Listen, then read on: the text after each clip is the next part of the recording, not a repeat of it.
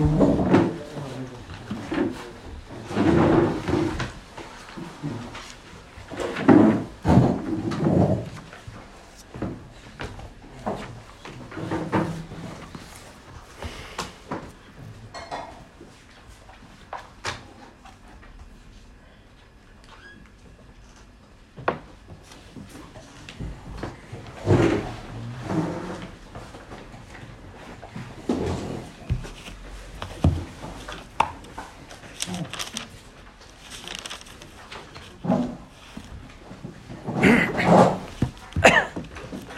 שהתורה בנויה זה שכל יהודי רוצה שיבוא משיח. איך מביאים את משיח? זו שאלת הפתיחה, היא לא כתובה. התשובה היא, מתפללים. כי משיח מקבל את הכוחות שהוא מקבל מהשורש מלמעלה, מהתפילות. התפילות שלנו, הן נותנות למשיח את הכוח.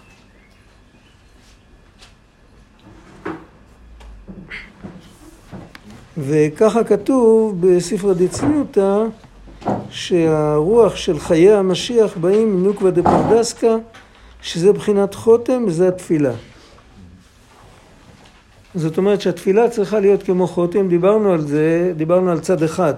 בחותם יש שתי פונקציות, יש פונקציה אחת של נשימה, פונקציה אחת של ריח. הפונקציה של הנשימה זה עניין של, של ביטול, של מעבר חופשי, שיכול שהאוויר יכול לעבור. זה נקרא נוקבה, הנקב.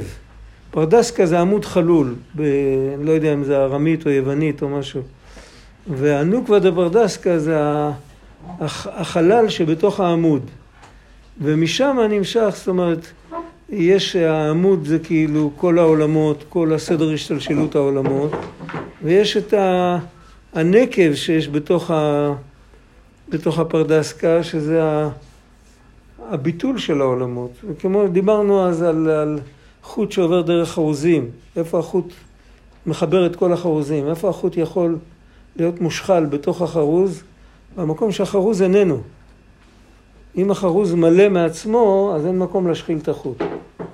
אז יש בכל עולם, יש את נקודת הביטול של העולם, שככל שהעולם הוא יותר גבוה, אז נקודת הביטול הזאת היא יותר גלויה. ככל שהעולם יותר נמוך, אז נקודת הביטול הזאת יותר מוסתרת.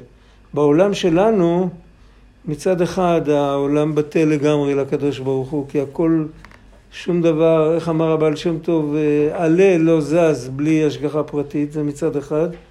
מצד שני, זה לא ניכר, לא רואים את זה. אם זה היה ניכר, אז כולם היו צדיקים על אוטומט, כמו שאומרים. לא היה אפשר להיות אחרת. זה לא ניכר. אז זה, זה הצד הזה של הנשימה, שהכל בא ממנו, ויש את הצד, בחוטם יש עוד צד של ריח. על זה כמעט לא דיברנו.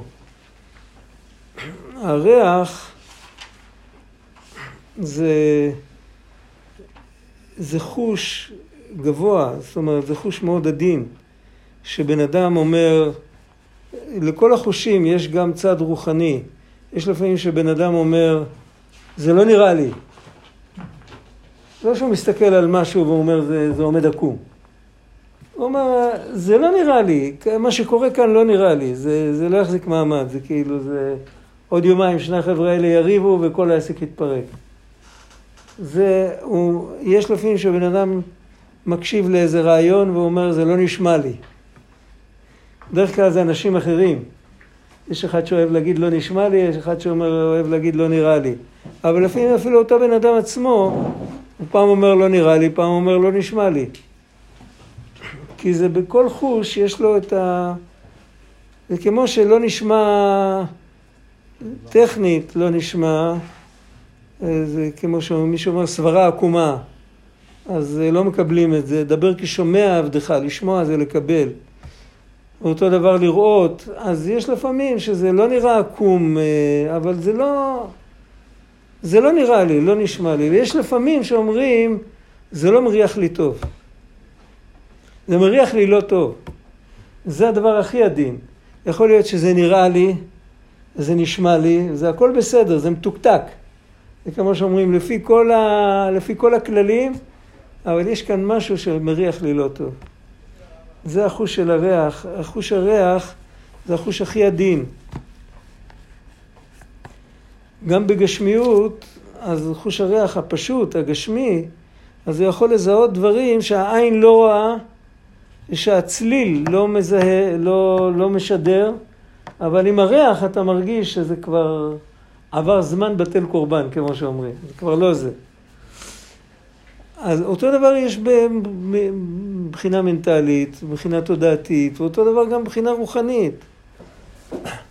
יש, זה, זה, זאת אומרת, עם חוש הריח אנחנו יכולים, אנחנו מקבלים משהו שהוא מאוד מאוד עדין, מאוד מופשט, ומצד שני, המשהו הזה, יש אותו בעצם לכל יהודי. רק יכול להיות אחד, איזה התעורר, זה, אצל אחד זה ישן, זה נרדם, צריך לעורר אותו, אבל אם הוא מתעורר, היהודים מאוד פשוטים, מאוד... אה, אה, ש... אני לא מדבר, יש... היה סיפור, הבבא סאלי היה... הוא היה כמה ימים גר ביבנה, לפני שהוא עבר לנתיבות. היה שם איזה תלמיד חכם, כך סיפר חתנו, הרב יהודיוב. היה שם איזה תלמיד חכם שהתבטא בחוסר כבוד על הבעל שם טוב. הבבא סאלי שמע את זה, למחרת בבוקר הגיעה משאית, לקחה את כל ה... עבר דירה. אמר, אני לא יכול להיות פה. זה בדרגה גבוהה. יש מצד שני, רואים אנשים שהם היו אנשים מאוד מאוד פשוטים, מאוד זה... הם היו בכל מיני מקומות, וזה, הם אמרו, אני לא נשאר פה. הפלא יועץ אומר, אם אתה יכול להשפיע לטובה, אתה חייב להישאר פה. אבל אם אתה לא יכול, אז תברח. אבל שם הוא מדבר על, על ראייה ושמיעה, הוא לא מדבר על ריח. כי אי אפשר לכתוב את זה בספר. זה ברור. זה, זה דברים, אבל היו כאלה שהסתלקו ממקומות, מכל מיני מקומות, והלכו למקומות אחרים, זה לא הריח להם טוב. זה, זה משהו, זאת אומרת שמצד אחד זה מתחיל ממקום מאוד גבוה, מצד שני זה יורד לאנשים הכי פשוטים. יש את זה, אם רק בן אדם לא רוצה להדחיק את זה ולרמות את עצמו, אז זה יכול להגיע לזה הרבה הרבה לפני שהדברים גלויים בשטח, יכול לראות את זה, אפילו בן אדם פשוט יכול להרגיש שמשהו לא בסדר הרבה שנים לפני זה, ולחסוך מעצמו הרבה עגמת נפש. אז מה זה הנקודה הזאת של הריח? מה זה החותם? הסך הכל של החותם, גם אם מסתכלים על האוויר, גם אם מסתכלים על הריח, אז יש לזה את אותו היבט של שהכי נמוך בעולם יכול להיות קשור עם הכי גבוה. זה הנקודה. וזה הכוח של משיח. מה שמשיח יעשה זה ש... וראו כל בשר יחדיו כפי השם דיבר. משיח יגלה אה, בתוך המציאות התחתונה את כבוד השם, נגלה כבוד השם. ראו כל בשר יחדיו, ורבנו אומר בספר המידות, שלעתיד לבוא, מתי שיבוא משיח, כל מי שהיום קטן בשנים, יהיה במדרגה יותר גבוהה. מה הפשט של קטן בשנים? קטן בשנים זה עולם יותר נמוך. העולם נברא מלמעלה למטה. העולם הגשמי נברא מדומם צומח מלמטה, אבל ההשתלשלות של העולמות מתחילה מ... מ... מלמעלה מהאצילות, וזה מגיע עד העולם הגשמי. כל עולם יותר נמוך נברא אחר כך, אז הוא נראה כאילו האח הצעיר, הוא כאילו קטן בשנים. וכשיבוא משיח, אז כל עולם שהוא קטן בשנים, כאילו מדרגה יותר נמוכה, הוא יהיה מדרגה יותר גבוהה. ולמה? כי למרות שהיה עליו יותר הסתרות, בכל אופן הצליחו לגלות בו באיזשהו אופן את גדולת השם, את אור השם. בפרט בעולם שלנו, שהעולם שלנו הוא עם שיא ההסתרות, עם כל המרים בישין, עם כל היצרים בישין. ובכל אופן יהודים אה, עבדו את השם, אז יש מעלה לעולם הזה שאין בעלה בכל העולמות, משיח יגלה את זה. זאת אומרת שמשיח יגלה בתוך, ה, כאילו, בחרוז האחרון של השרשרת, הוא, החוט יגיע מההתחלה עד הסוף. הוא יפעל את הנוקווה דה פרדסקה, הוא, יפעל את, הוא יגלה את נקודת הביטול. זה פחות או יותר העניין. אז, אז מה אמרנו? איפה יש לנו את זה? לנו יש את זה בתפילה. מה, איפה יש לנו את זה בתפילה? בתפילה הרי אסור להתפלל לאף נברא ולאף אחד. אין, אין, לא, אסור להתפלל, אל תצווח לא למיכאל ולא לגבריאל, זה המדרש. מי כהשם אלוקינו בכל קוראינו אליו, אליו ולא למידותיו. אסור להתפלל לשום יצור, רק לקדוש ברוך הוא. אז התפילה מעמידה אותנו עם הפנים להשם בעצמו. אפילו שאנחנו לא יודעים עליו כלום. כל מה שאנחנו יודעים בגדולתו, אנחנו יודעים על המידות ועל הספירות ועל העולמות. אז דווקא מה שאנחנו כן יודעים, לא אליהם אנחנו פונים. אנחנו פונים דווקא אל הנעלם. דווקא אליו. ועל מה אנחנו פונים אליו? על רפואה, על פרנסה, על אה, כואב לי הראש, כואב לי הרגל, על כל הדברים הכי פשוטים. זה עבודה של התפילה. עם הכוח הזה שאנחנו עושים עכשיו בזמן הגלות את התפילה, את הכוח הזה מקבל משיח, עם הכוח הזה הוא גומר את העבודה, הוא עושה, הוא מגלה אלוקות עד למטה מטה. אז התשובה, איך מביאים את משיח? קיבלנו תשובה. עכשיו, עכשיו מגיעה השאלה השנייה, איך מתפללים? איך זוכים לתפילה כזאת שמקשרת את המעלה מעלה עד אין קץ עם הלמטה מטה עד אין תכלית? זו השאלה, אבל השאלות לא כתובות. כמו ברש"י על החומש, שהרבה פעמים המפרשים של הרש"י שוברים את הראש, מה היה קשה לרש"י שהיה צריך לכתוב את המילה הזאת. מוכר? מי שלומד רש"י עם, אה, איך זה נקרא, עם המפרשים של הרש"י, המזרחי, הגור אריה, כן. אז שם הם תמיד מסבירים מה היה קשה לרש"י, זה, זה עיקר השיטה. גם בגמרא לומדים ככה את הרש"י. בפרט אם רש"י אומר כלומר, אז אה, זה ודאי שהייתה לו איזו קושייה גדולה אפילו, והוא לא כותב את הקושיות. אבל פה זה ברור שיש שאלות, אין קושיות, אבל יש שאלות. זה ברור שכל יהודי רוצה את משיח, והוא רוצה לדעת איך להביא אותו. ברור שכל יהודי, אם הוא ישמע שעל ידי תפילה הוא יכול להביא את משיח, הוא ירקוד משמחה והוא ילך להתפלל, אבל כשהוא מתחיל להתפלל, אז כל, ה... כל האורות נכבים אצלו, והוא לא יודע איך מתפללים. אז יש עוד שאלה, אז עכשיו צריך לדעת איך מתפללים. רבנו אמר שההכנה לתפילה זה שמירת הברית. בן אדם שהוא נקי, הוא שומר את בריתו, נותנים לו במתנה, מאן דקתי לחיביה יהבין לברתא דמלכא, אז יש לנו עכשיו סדר רציף של שאלות ותשובות. זאת אומרת, אתה רוצה שיבוא משיח, תתפלל, אתה רוצה להתפלל, תשמור את הברית. אה, עד כאן זה ברור, גם ככה אפשר גם לזכור את זה יותר טוב. מה היחס, לא מבחינה רפואית, לא בתור אה, מבנה רפואי, אבל רוחני על כל פנים, היחס של שתי איברי הנשימה, נשימה דרך הפה או דרך האף, יש בזה יחס לפה שדווקא המשיח פועל באופן של ריח דרך האף? זה מה שמחבר את הרוח עם הגשם. הרוח הגשמי, אני לא מדבר על... יש כאן איזו נקודה של חיבור. לזה התכוונת. זהו, זה... מה המשמעות של זה ב... בפועל למשל, בעבודה מעשית? בתפילה, כן. בתפילה אנחנו, אנחנו מחברים את...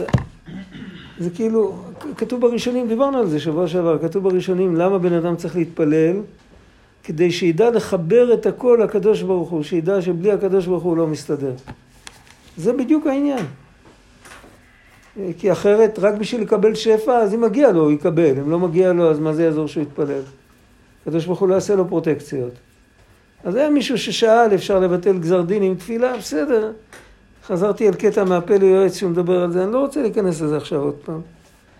אבל uh, זה הנקודה. אבל בשביל זה צריך שמירת הברית. עכשיו צריך להבין מה הקשר כאילו, אז תכף נראה. קודם, רבנו תמיד לפני שהוא מסביר, הוא קודם מביא ראייה מפסוק. כתוב מפרי ויתנך אשית לכיסא לך, וזה בחינת משיח, ואמרנו שהוא מקבל את הכוח מהתפילה, וכתוב שם אם ישמרו בניך בריתי. וגם עצם המילה פרי ויתנך מדבר על שמירת הברית. והיינו על ידי בחינת יוסף. שמירת הברית זה עבודה של יוסף.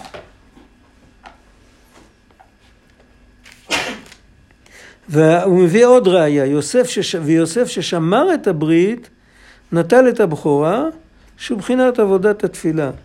איך רואים שהבכורה והתפילה שייכים אחד לשני? מבחינת פי שניים. הבכור מקבל פי שניים, ו... ולמה הבכור מקבל פי שניים? כי ארוחא דשביק בגבה, זה זוהר. עיקר השפע שהבעל נותן לאשתו זה בהולדה הראשונה. אחר כך כולם מקבלים מההולדה הראשונה, כל האחים האחרים. אז בהולדה הראשונה יש את העיקר, ולכן הוא מקבל פי שניים. ואותו דבר יש גם בעניין של התפילה. בעניין של התפילה, רבי נתן אומר, הוא מדבר על זה באריכות, לא זוכר כרגע את ההלכה, באיפה הוא מדבר על זה. הוא אומר שהתפילה הראשונה שמתקבלת ונשמעת, והקדוש ברוך הוא עוזר לך, הפעם הראשונה שהוא עוזר לך, הרי אתה התפללת אותה אחרי הרבה תפילות שלא נענית. נגיד שמישהו התפלל אלף תפילות. אז קדמו לאלף תפילות האלה 999 תפילות שלא נענו. עכשיו אם ניקח את הבן אדם כשהוא נמצא בין התפילה 998 ל-999, הוא כל כך רוצה שהתפילה שלו תתקבל והוא יתפלל, זה כוח אדיר להסכים להתפלל את ה-999 ובכל אופן זה לא יתקבל, והוא כבר ממש על הקרשים כמו שאומרים ואז הוא התפלל עוד תפילה, והתפילה הזאת הביאה לו את הישועה. מה המעלה בתפילה הזאת? שהוא לא נשבר. שהוא התפלל אחרי כל כך הרבה תפילות שהוא לא, ש, שלא לא נשמעו, שהוא לא נשבר, זה המעלה של התפילה הזאת. והתפילה הזאת היא בחינת בכור, ומזה הוא מקבל פי שתיים. תכף נראה מה המשמעות של לקבל תפילה פי שתיים. רבנו אומר שפי שתיים בתפילה, אפשר לקרוא את זה בפנים קודם. כי התפילה היא פי שניים שיש בהם שבחו של מקום ושל הצרכיו. הפי שניים זה שתי הקצוות של התפילה שדיברנו קודם, כשדיברנו על ריח ועל פרדסקה, על, ה, על הנשימה, שזה מחבר את הקצוות של המציאות. זה מחבר את המציאות הכי תחתונה עם למעלה מכל העולמות. זה יש בתפילה, כי בתפילה חז"ל תיקנו לנו גם לשבח ולפאר את השם, וגם לבקש את הצרכים הכי בנאליים, הכי פשוטים. הכי הכי פשוטים. ולא רק ככה, לא רק סתם, אלא גם לחבר את שני הדברים יחד. כי למעשה, מתי שבן אדם משבח את השם, הוא גם מבקש משהו, ומתי שבן אדם מבקש משהו, הוא גם משבח את השם. את החלק הזה יותר קל להבין. מתי שאנחנו מבקשים משהו, אז אנחנו אומרים במילה, במילים אחרות, הרי רק אתה יכול לעזור לי. אחרת מה פתאום מבקשים את זה מהשם? לך לחברים שלך, מה? על כל דבר צריך כאילו לדפוק למלך מלכי המלכים הקדוש ברוך הוא בדלת. אי אפשר להסתדר בדרכים יותר פשוטות. כנראה שבאמת אף אחד לא יכול לעזור, רק השם. אז לכן זה, זה, זה לא, זה לא, זה לא סתירה לנימוס, כמו שאומרים. אין לי ברירה, מה אני יכול לעשות? רק אתה יכול. זה אופן אחד. באופן השני זה גם, כל השבחים שאנחנו משבחים את השם, יש בהם תפילה סמויה, מתי הדברים האלה יתגלו לעיני כל. אנחנו אומרים את זה במפורש בתפילות של ראש השנה. גלה כבוד מלכותה עלינו, וידע כל פעול, שם אומרים במפורש את כל השבחים ששיבחנו אותך כל השנה, אנחנו מבקשים שזה יתגלה. אבל כל השנה בעצם יש שם תפילה סמויה. כשאתה משבח את השם, בעלינו לשבח, זה גם קטע מתפילה של ראש השנה. עלינו לשבח לא הגיע מה, מהתפילה של יום יום לתפילה של ראש השנה, הפוך זה הלך. חז"ל תיקנו את זה בראש השנה, ויהודים התחילו להגיד את זה כל יום. מה העניין של עלינו לשבח זה שבח שהופך להיות על כן נקווה לך, לראות מהרה בתפארת עוזך, לראות את כל השבחים האלה. ממילא יוצא ששני הדברים האלה מתחברים, שבחו של מקום ובקשת צרכיו הופכים להיות דבר אחד. למרות שבבקשת צרכיו הבן אדם הוא בתוך הנעליים שלו. בשבחו של מקום הבן אדם הוא במקום אחר לגמרי, הוא כאילו... המרכז שלו הוא למעלה עכשיו. אף על פי כן התפילה מסוגלת לחבר את זה, וזה חשוב לחבר את זה. זה חשוב מאוד. כי אחרת זה הופך להיות מין, הבן אדם חי בשני עולמות חצויים. יש רגעים שהוא למטה ויש רגעים שהוא אין יכול אליך יסברו. וכל העניין של התורה והמצוות ומעמד הר סיני זה שהעליונים ירדו למטה ותחתונים יעלו למעלה, לחבר את כל המציאות. וחיבר את האוהל והיה אחד. זה כל, ה, כל הכוונה. נתבע הקדוש ברוך הוא להיות לו דירה בתחתונים. כל זה נעשה בעיקר על ידי התפילה. בתפילה אנחנו חיים את שתי הקצוות האלה. פעם דיברנו על זה שסתם בן אדם מדבר אל מישהו, אז יש כאילו בתודעה שלו, יש כאילו ראש חץ שמופנה אל המישהו. אבל כשחז"ל מדברים על התפילה, כשאנחנו עומדים מדברים עם השם, אז כתוב שם ביטוי אחר, כתוב בתפילה יראה האדם, לעולם יראה האדם את עצמו כעומד לפני המלך. הוא צריך חץ שמורכבים עליו שני ראשי חץ. חץ אחד פונה אליי, חץ אחד לקדוש ברוך הוא. ואני צריך לזכור שאני, אה, איך אומרים, האדם, איך כתוב בהלכות יסודי התורה, כאילו, הכלומניק מדבר עכשיו עם השם. זה בעצם ההקדמה של התפילה. ההתחלה של התפילה. הזכרנו את השבוע שעבר, את הקטע בבן איש חי, את, ה, את הקטע שמודפס שם בסידור ההוא. אז, אז איך מחברים? עוד פעם, הנקודה היא, הנקודה היא שזה, השם רוצה שאני איך שאני בתוך הנעליים ובתוך, עם בגדי עבודה, כמו שאומרים, שאני אהיה קשור אליו גם אז. ומכוח זה אני בא. אני בא עכשיו לקיים, אתה זוכר, הזכרתי שבוע שעבר את השומר אמונים, שהוא אמר שיהודי רוצה להגיד לשם איכות קודשא בריך ושכינתה, שיהודי רוצה להתבונן בגדולת השם, שיגיד לפני זה לשם איכות קודשא בריך ושכינתה. היית כשאמרתי את זה? אז למה? כי אחרת תזרקו אותו, תנגב רגליים, מי אתה? לאן אתה נכנס? לעבודה פנימית, התבוננות בגדולת השם, מי אתה בכלל? הוא, הוא, הוא כמו אחד שבא עם בגדים קרועים, בגדים מלוכלכים, להיכל המלך, הוא מראה לשומר הפתח, הוא מראה הזמנה מהמלך. אם המלך הזמין אותך, אז מי אני שאני אעצור אותך? אה? מה זאת אומרת שתי חיצים? מה זאת אומרת שתי חיצים, כאילו אחד פה אחד... על שתי חיצים, על שתי חיצים שהרב אמר. מה המשמעות של שני החיצים? כשאתה, אני מדבר איתך, אני לא חושב על זה שאני מדבר איתך, אני חושב עליך. אבל אם אני אחשוב בשעת מעשה, אני מדבר איתך ואתה שומע. זה שני חיצים. בתפילה אנחנו חושבים על השם, הוא מקשיב לנו. אבל בתפילה, החץ השני זה שאני, הטמבל, יש לו זכות לדבר עם השם. הוא לא מואס, הוא לא מואס בתפילה שלי. יש הרבה קטעים שאומרים את זה בתפילה. כי אתה שומע תפילת כל פה, מה המשמעות של זה? שכל פה, כל צרוע וכל זב וכל טמא לנפש, בכל אופן אתה שומע את התפילה שלו. זה, זה החיבור שיש בתפילה, זה בעצם, בגלל זה הוא כותב, ב, יש, בליקוטי תורה של בעל התניא, הוא כותב, הוא מביא שיש שתי דעות עם תפילה דאורייתא או תפילה דרבנן.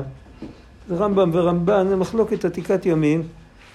וכולי עלמא מודים שאם בשעת צרה יש מצווה דאורייתא להתפלל, אבל אם יש מצווה מדאורייתא לפחות פעם אחת ביום להתפלל, גם כשאין צרה, זה מחלוקת. אז הוא אומר ככה, הוא אומר כל המצוות, כל מצווה זה כנגד איבר בגוף, כך כתוב בזוהר. רמ"ח איברים, רמ"ח פיקודין דמלכה, ורמ"ח כמניין איבריו של אדם, זה חז"ל. רמ"ח מצוות כמניין איבריו של אדם, זה חז"ל. ו, ומצד אחד, מצד שני, ובעמוד השדרה הוא, הוא, הוא כל, כל חוליה הוא אחד מהרמ"ח איברים.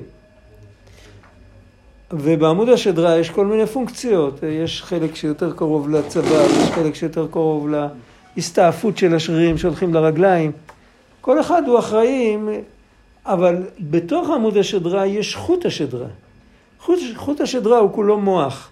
אין הבדל אם הוא נמצא קרוב לראש או שנמצא קרוב לרגליים. חוט השדרה הוא, הוא אחד. וחוט השדרה הזה הוא, הוא משל על החוט שמחבר את האור אינסוף עם, עם העולמות התחתונים, והוא משל על התפילה. עכשיו, את חוט השדרה לא מונים בין רמ"ח איברים. אבל אוי ואבוי לכל הרמ"ח איברים אם חוט השדרה הזה נפגע. אז אומר אותו דבר, אפילו אם תמצא לומר שתפילה היא רק דרבנן, והיא לא דאורייתא, אבל אוי ואבוי למי שלא מתפלל, איזה קיום יהיה לכל התורה שלו. כי כל העמידה מול השם, הכל נמשך מהתפילה. וזה הפי שניים, בקשת צרכיו, שזה החלק התחתון, זה, ה... זה הרגליים כמו שאומרים, שבחו של מקום זה כמו המוח, וביחד זה, ה... זה התפילה, לחבר את זה. מה עם הודעה? הודעה. הודעה זה אותו דבר. בהודעה מונח, בכל הודעה יש, מודים אנחנו לך, על שאנו מודים לך. אני מודה על זה שנתת לי, ואני מודה על זה שברוך השם שאני יודע שזה אתה שנתת לי. זה ברור? עכשיו, בזה יש בקשה סמויה, שגם, שגם החבר שלי ידע שאתה נותן לו. לא רק שלום עליי נפשי. וגם שאם אני מקבל דבר יותר אה, פשוט, שאני גם אזכור שרק אתה נתת לי. אז תמיד יש שם את שתי, את שתי הקצוות.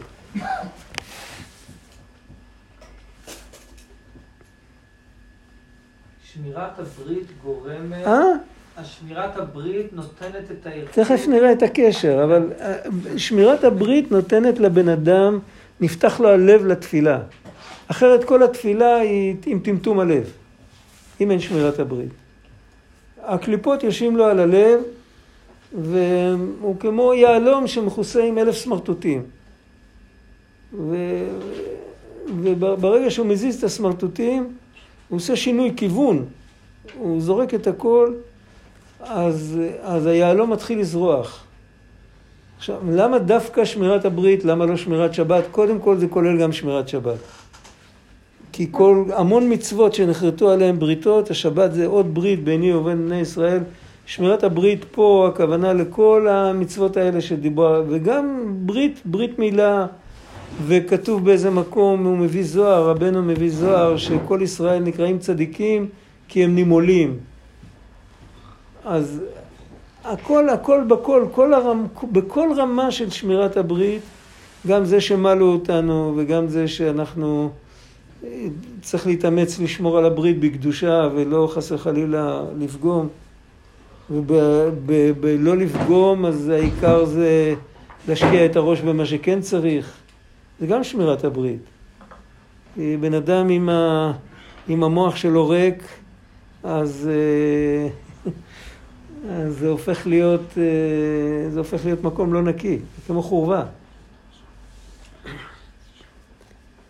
אז בקיצר, כל, הכל, הכל עומד על זה, ומה הנקודה של שמירת הברית? הנקודה של שמירת הברית זה להוריד את ההסתרה, זה, זה להוריד את העורלה. מה זה העורלה? העורלה זה הסתרה על איבר השפע. דיברנו בלקוטי ההלכות על זה שבן אדם יכול להעביר את עצמו לדור הבא, נכון? וזה שיכול להעביר את עצמו לדור הבא זה עד אין קץ, זה כוח האינסוף. עכשיו, על זה יש הסתרה. על האיבר הזה יש הסתרה פיזית, זה העורלה. ונצטווינו להסיר את העורלה. מה המשמעות הפנימית של זה? המשמעות הפנימית של זה, שהאיבר הזה נקרא יסוד, יסוד סיום הגוף האות ברית קודש. והיסוד זה בעצם הדאחית בשמיא ובערה.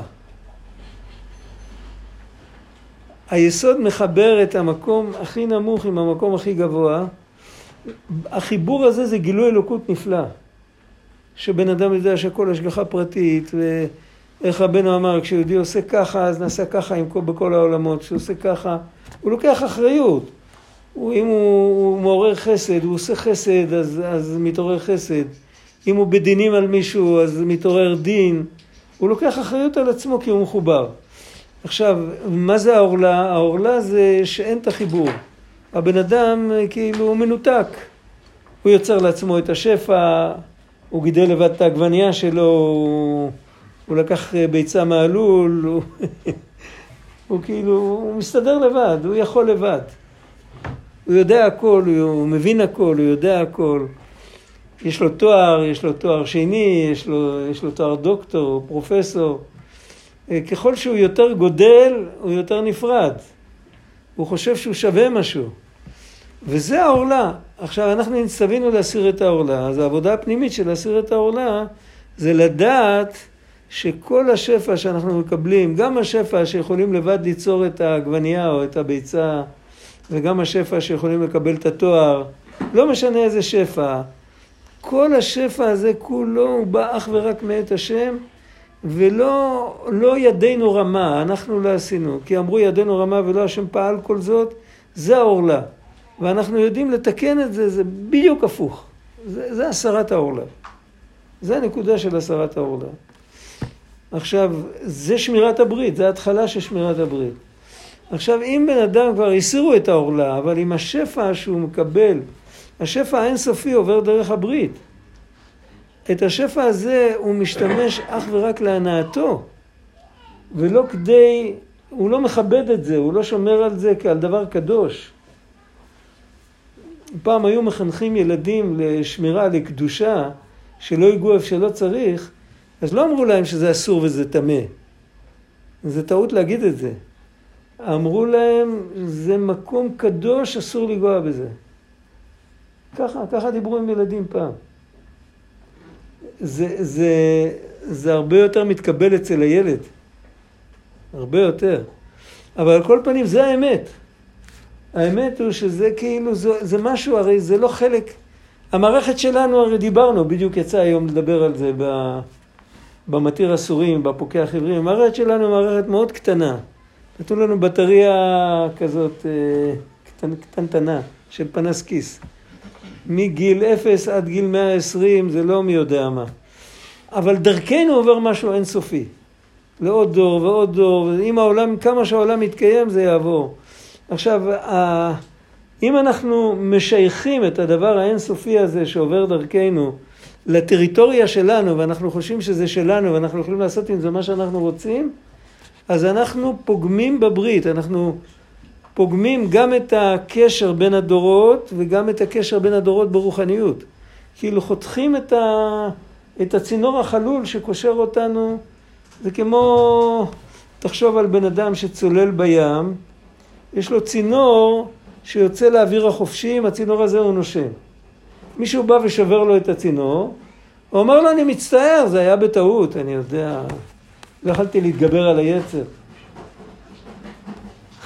בינתיים ההוא למטה, אין לו, אין לו מה לנשום. זה לא בדיחה, זה, זה עצוב. ממילא, ככה צריך, לדעת, צריך להבין שברגע שאנחנו מייחסים את זה לעצמנו, אז אנחנו שוברים את הפונקציה הזאת, אנחנו... והנס הוא שתשובה עוזרת. בשביל זה גם כתוב בזוהר שתשובה לא עוזרת על החטא הזה. זה מאוד מובן, זה כאילו, זה כמו מוות. אבל יש תחיית המתים, יש הסבר שלם, רבנו אמר שבזוהר הזה לא מבינים פשט, והאמת היא שתשובה כן עוזרת.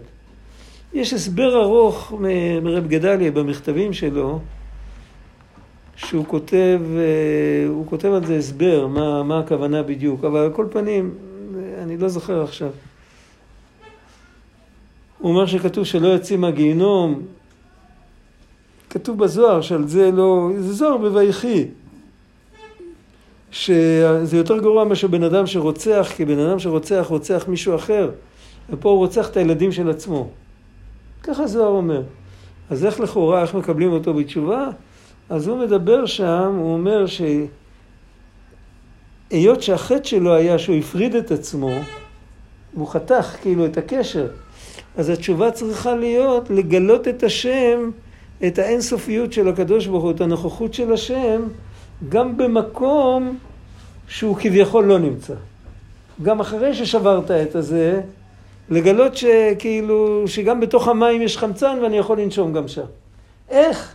זה הכוח של הנשמה. זה פלא, זה צריך ללמוד את זה בפנים, זה לא, זה משהו מאוד עמוק.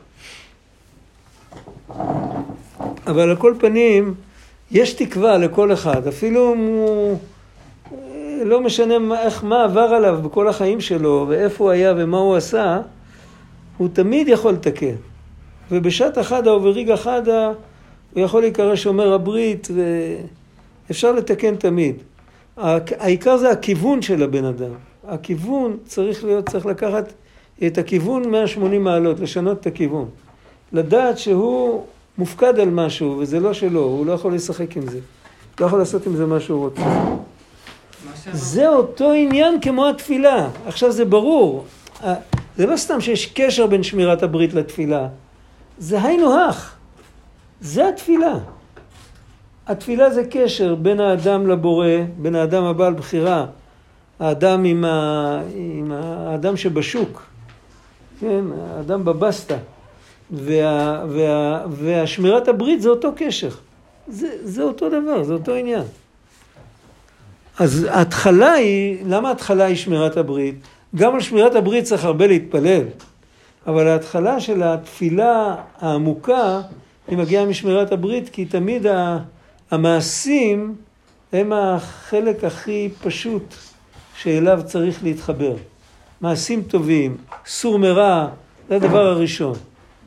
וככל שבן אדם, זה הולך ככה, זה ספירלה.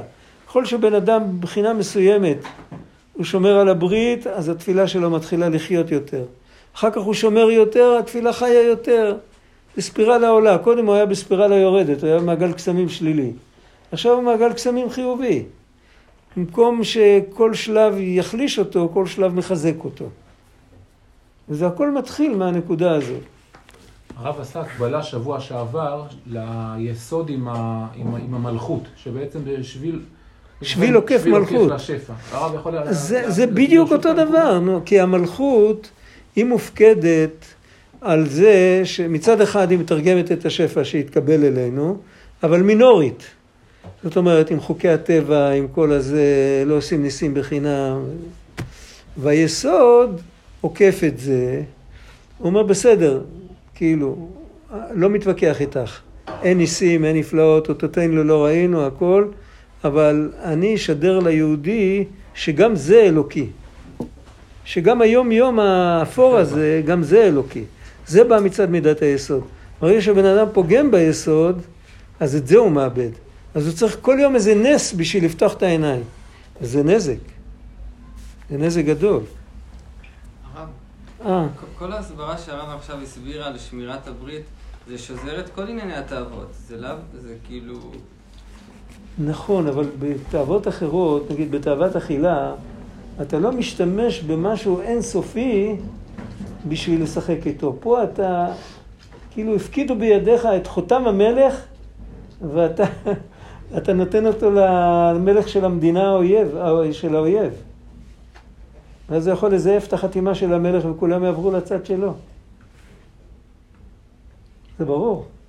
הרב תמיד אומר שכל איבריו של אדם הם... הם נכון, נכון, נכון, אבל פה, פה הוא, הוא לוקח, זה כמו שאומרים, אה, איך כתוב שם בסיפורי מעשיות, בסיפור של הזבוב והעכביש, שהם...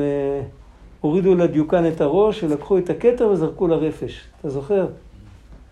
גם אם זורקים את, ה... את החולצה של המלך לרפש, זה גם פגם גדול. אבל uh, בתניא הוא גם מביא את המשל הזה, הוא כותב על, uh, על uh, כתומן, שם הוא כותב את זה על כל עבירה. תומן ראשו של מלך בבית הכיסא מלא השפעה, שאפילו מוסקן לפי שעה, אין לך עלבון גדול מזה. אז שם זה כתוב על כל עבירה. אבל ב- יש דברים שהם, שהם כמו הכתר של המלך. ומזה, קודם כל צריך לצאת מזה. כתוב שם, אחר כך הם לקחו ותלו את, את הדיוקן ורחצו את הדיוקן ותלו את הכתר חזרה. זאת אומרת שיש אפשרות של תשובה.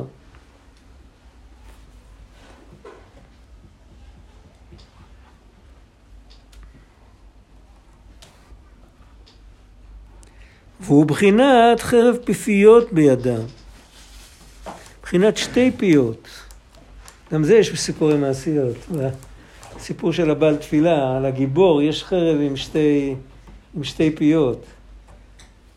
זה התפילה, בחרבי ובקשתי זה התפילה. בתפילה יש חרב עם שתי פיות, זה החץ עם שתי הראשים, עם שני הראשים. שבן אדם עומד מול השם, פנים אל פנים דיבר השם עמכם, בתפילה פנים אל פנים אנחנו מדברים עם השם. זה העמידה הטהורה מול השם, ככה, לגמרי. הרב, אז למה החרב בשביל הגיבור? אה? למה החרב שייך לגיבור ולא לבעל תפילה? שאלה טובה. שאלה טובה, צריך לחשוב על זה, אני לא יודע.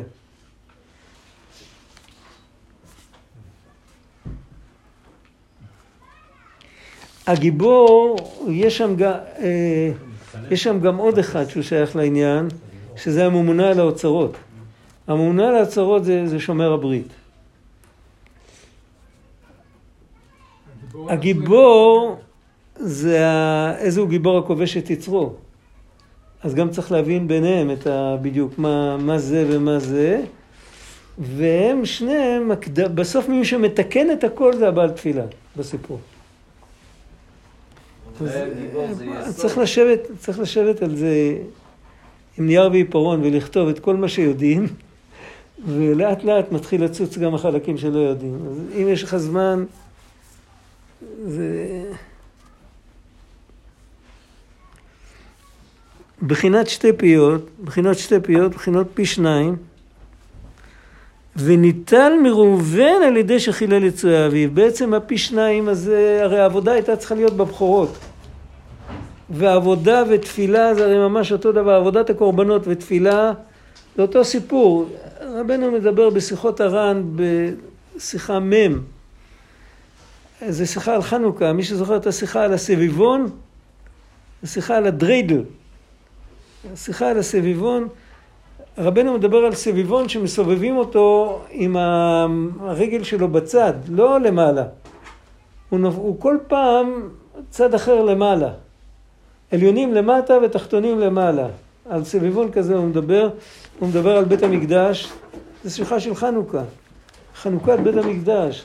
מדבר על בית המקדש, שבית המקדש היה השראת השכינה בתוך מקום גשמי, והבהמה הגשמית עלתה על גבי המזבח והיא עלתה לריח ניחוח.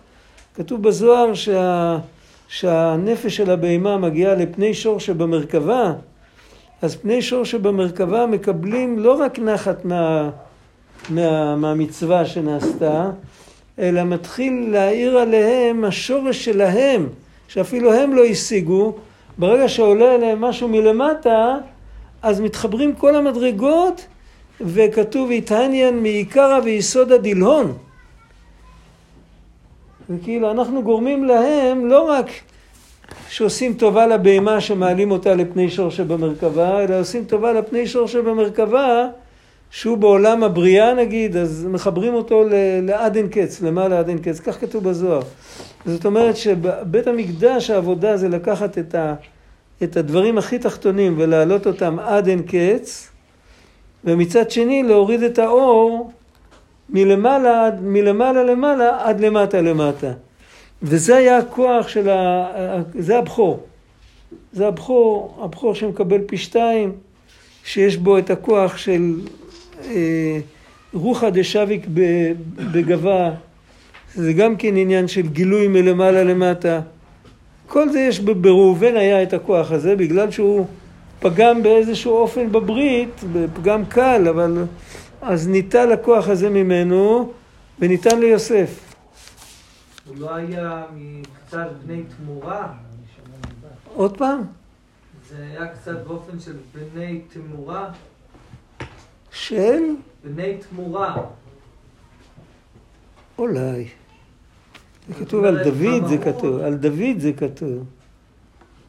על... יכול להיות, כן, כן, כן, אה, כן, אתה צודק. אתה צודק. זה קשור עם התפלגות הממלכה אחר כך, נכון, נכון. אבל בכל אופן זה, זה ניתן בסוף ליוסף, ניתן מראובן, כי הוא תלוי בשמירת הברית. על, כן. עכשיו יש כאן הגעה בצד שהיא הגעה קבלית. ועל כן יוסף, בשביל שזכה לבחינת תפילה, הוא זכה לשמירת הברית בתכלית, ועל ידי זה הוא זכה לתפילה בתכלית. שהוא בחינת תהילתי יחתום. יש גם משיח בן יוסף, יש מציאות כזאת. צריך להבין מה בדיוק התפקיד שלו. בחינת חיות הנמשך מנוקבת הפרדסקה כנזכר לעיל, על כן נקרא בן פורת יוסף. מה זה פורת? מה הפשט של פורת? מה המשמעות של המילה פורת? אה, רש"י אומר, הפריון, הפריון נינטה זה חן, זה יופי, חן. אה, אבל הגמטריה של פורת זה תרפ"ו אורות, שהם שבעה שמות אב סג מה בן, שזה המילואים של שם הוויה, וקסק ענה קמג, זה המילואים של שם א' כ' י' כ', כי ה' אפשר למלות ה' ה' וה' י', ואותו דבר ו' אפשר לכתוב ו' ו' וו' א' ו' וו' י' ו', אז מכל דבר כזה יוצא גמטריה אחרת. וכולם ביחד, לפי המילואים האלה, זה כל המילואים של שם, ארבע מילואים של שם הוויה, שזה נגיד ארבע עולמות, וכסק ענק המג זה ארבע מילואים של שם א' כ' י' כ', א' כ' י' כ' מאיר בכתר ובבינה, זה סיפור, לא, לא ניכנס לזה כרגע, אבל על כל פנים, שעולים ביחד תרפ"ו, זה לא בדיוק, זה עם הכולל, זה בעצם תרפ"ז, שמקבל מנוקווה דה פרדסקה, כי פרדסקה בגימטריה תרפ"ו, פרדסקה זה תרפ"א, אבל אם הכולל זה תרפ"ו, ואם הכולל עם עוד כולל, אז זה תרפ"ז. יש הרבה היבטים, היבטים אה, עם הרבה דיוקים בקטע הזה, אבל על כל פנים, מה שאנחנו מבינים מזה, שבמילה שיעקב אמר בברכות שלו, שהוא מדבר על השבטים, והוא אומר בן פורת יוסף, הוא מתכוון לשבח את יוסף על מה? על זה שהוא זכה לשמירת הברית והוא זכה לתפילה, ששני הדברים האלה עושים את החיבור, הם בונים מחדש את הנוקווה דה פרדסקה. הם עושים את החיבור בין המציאות למטה, בין העולמות, ולכן כל בני ישראל נקראים על שם יוסף. החיבור בין למעלה עד אין קץ, עד עד למטה, כל ישראל נקראים על שם יוסף, הזכרנו את זה שבוע שעבר. שמאברהם יצא ישמעאל, מיצחק יצא אה, עשיו, ומיעקב כולה מיתתו שלמה, אבל אם אחד מבני יעקב יתחתן עם גויה, אז לא יעזור מיתתו שלמה, הבני, הנכדים של יעקב יהיו גויים. על כל פנים, אחרי מתן תורה, שזה הולך לפי האימא. אבל אה, יוסף נותן לנו את הכוח לא לשמוע על הגויה. אז לכן כל ישראל צריכים את הכוח של יוסף. אז יוצא מזה דבר שלישי, לא רק התפילה ושמירת הברית, אלא הרצף של הדורות. זאת אומרת, החיבור של המעלה עם המטה, הוא מתבטא בתפילה, ברצף של ההשגחה פרטית, מלמעלה עד למטה, שגם הדברים הכי פשוטים, היומיומיים שלנו, קשורים לקדוש ברוך הוא, ורק אליו אנחנו מתפללים. וזה מבטא את האור הרוחני, לא רק בתפילה של כל יהודי, אלא בכל העולמות, שיש קשר, יש קשר, יש הזנה הדדית. כל מה שקורה למעלה מתבטא למטה, וכל מה שקורה למטה יכול להשפיע למעלה בכל המעשים של האדם, לא רק מתי שהוא מתפלל. וזה דבר נוסף נותן, כל הקדושה של יוסף, הדבר הנוסף שהוא נותן, זה הקשר בין הדורות, שהיו אברהם, יצחק ויעקב, ושזה יגיע עד אה, דרא בתרא, עד, אה, עד עקבתא דמשיחא, שזה, שלא ילך לאיבוד באמצע, שלא נתבולל. אז זה גם כן אותו, אותו עניין, אותו חוט, אותו נוקווה דה פרדסקה, שקושר מלמעלה עד אין קץ, עד, עד הדור האחרון, וזה עוד פעם, הכל שמירת הברית, הכל יוסף. זה הבן פורת יוסף. צריך להתפלל. נהיה חושך בחוץ. יכול להיות שנצטרך לקרוא את הקטע הזה עוד פעם, אני לא בטוח. הוא היה מובן? צריך לחזור על זה. הוא, זה היה... זה לשון רבנו, התורות שהן לשון רבנו הן כתובות מקסימום אינפורמציה במינימום מילים.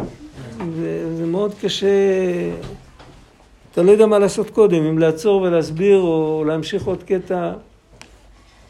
אבל על כל פנים, את שתי השאלות ענינו. ענינו איך מביאים את משיח זה על ידי התפילה, ואיך מקבלים תפילה זה על ידי שמירת הברית.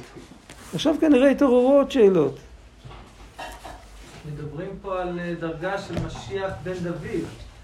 כן, כן, פשטות מדובר על משיח בן דוד, הוא מזכיר משיח בן יוסף, אבל בגלל שלשניהם קוראים משיח, אז יש קשר. מה בדיוק העניין של כל אחד? אז מה שכתוב במקורות, היום יש כאלה שאוהבים להסביר את זה הפוך, אבל מה שכתוב במקורות, שאריזל ורשב"י וכל אלה שאמרו עליהם שמבחינת משיח, זה הכל היה משיח בן יוסף. ומשיח בן דוד זה מי שבסוף יהיה משיח בפועל, כי הם, הם הורידו את השכינה רק בעבודות רוחניות. זאת אומרת, אתה יכול, אחרי שהיה רשב"י בעולם, אחרי שהיה אריזל בעולם, אז יכול כל אחד להגיע יותר, אריזל אמר לרב חיים ויטל, לפי ירידת הדורות, אז מי שהיום אה, בקלות אפשר להגיע לדרגת רבי עקיבא. הוא לא אמר אני המשכתי את זה, אבל זה היה הוא, הוא גרם את זה.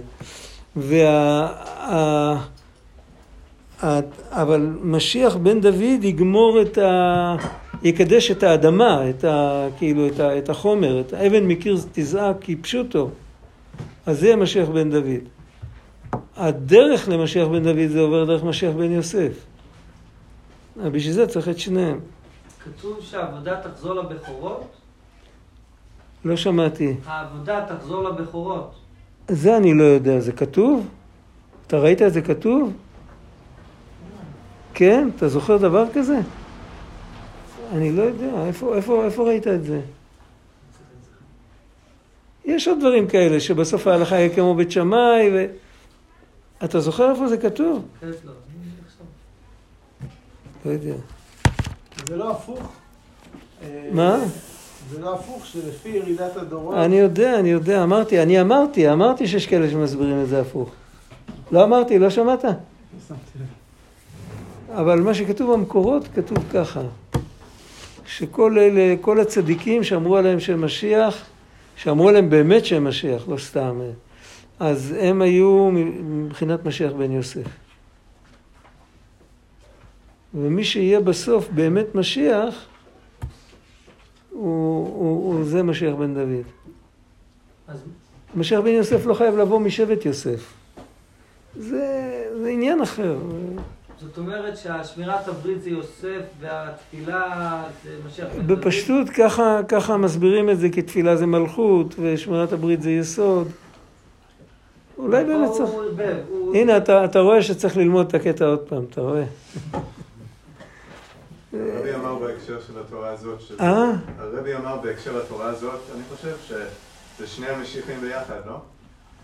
שהם בדמות אחת או משהו. הרמב"ם מזכיר רק משיח אחד.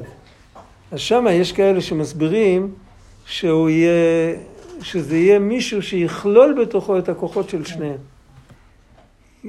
במדרשים מדובר על שניים. זה נראה כאילו שני אנשים, אבל זה לא חייב להיות. הרבי שמחה בוני מפשיסחה אמר שבמדרשים הרמז זה הפשט. אז אתה בכלל לא יכול לדעת. לא יודע. השם יעזור. צריך להתפלל. מה? כולם, הרב יצא מנקודת הנחה שכולם רוצים משיח, רוצים משהו שהם יודעים, כולם רוצים משיח, כולם רוצים לדעת להתפלל. וכולם רוצים לשמור את הברית, אז יש להם עצה אחת, ללכת להתבודד ולבקש שיזכו לשמירת הברית. זה העצה של כל העצות.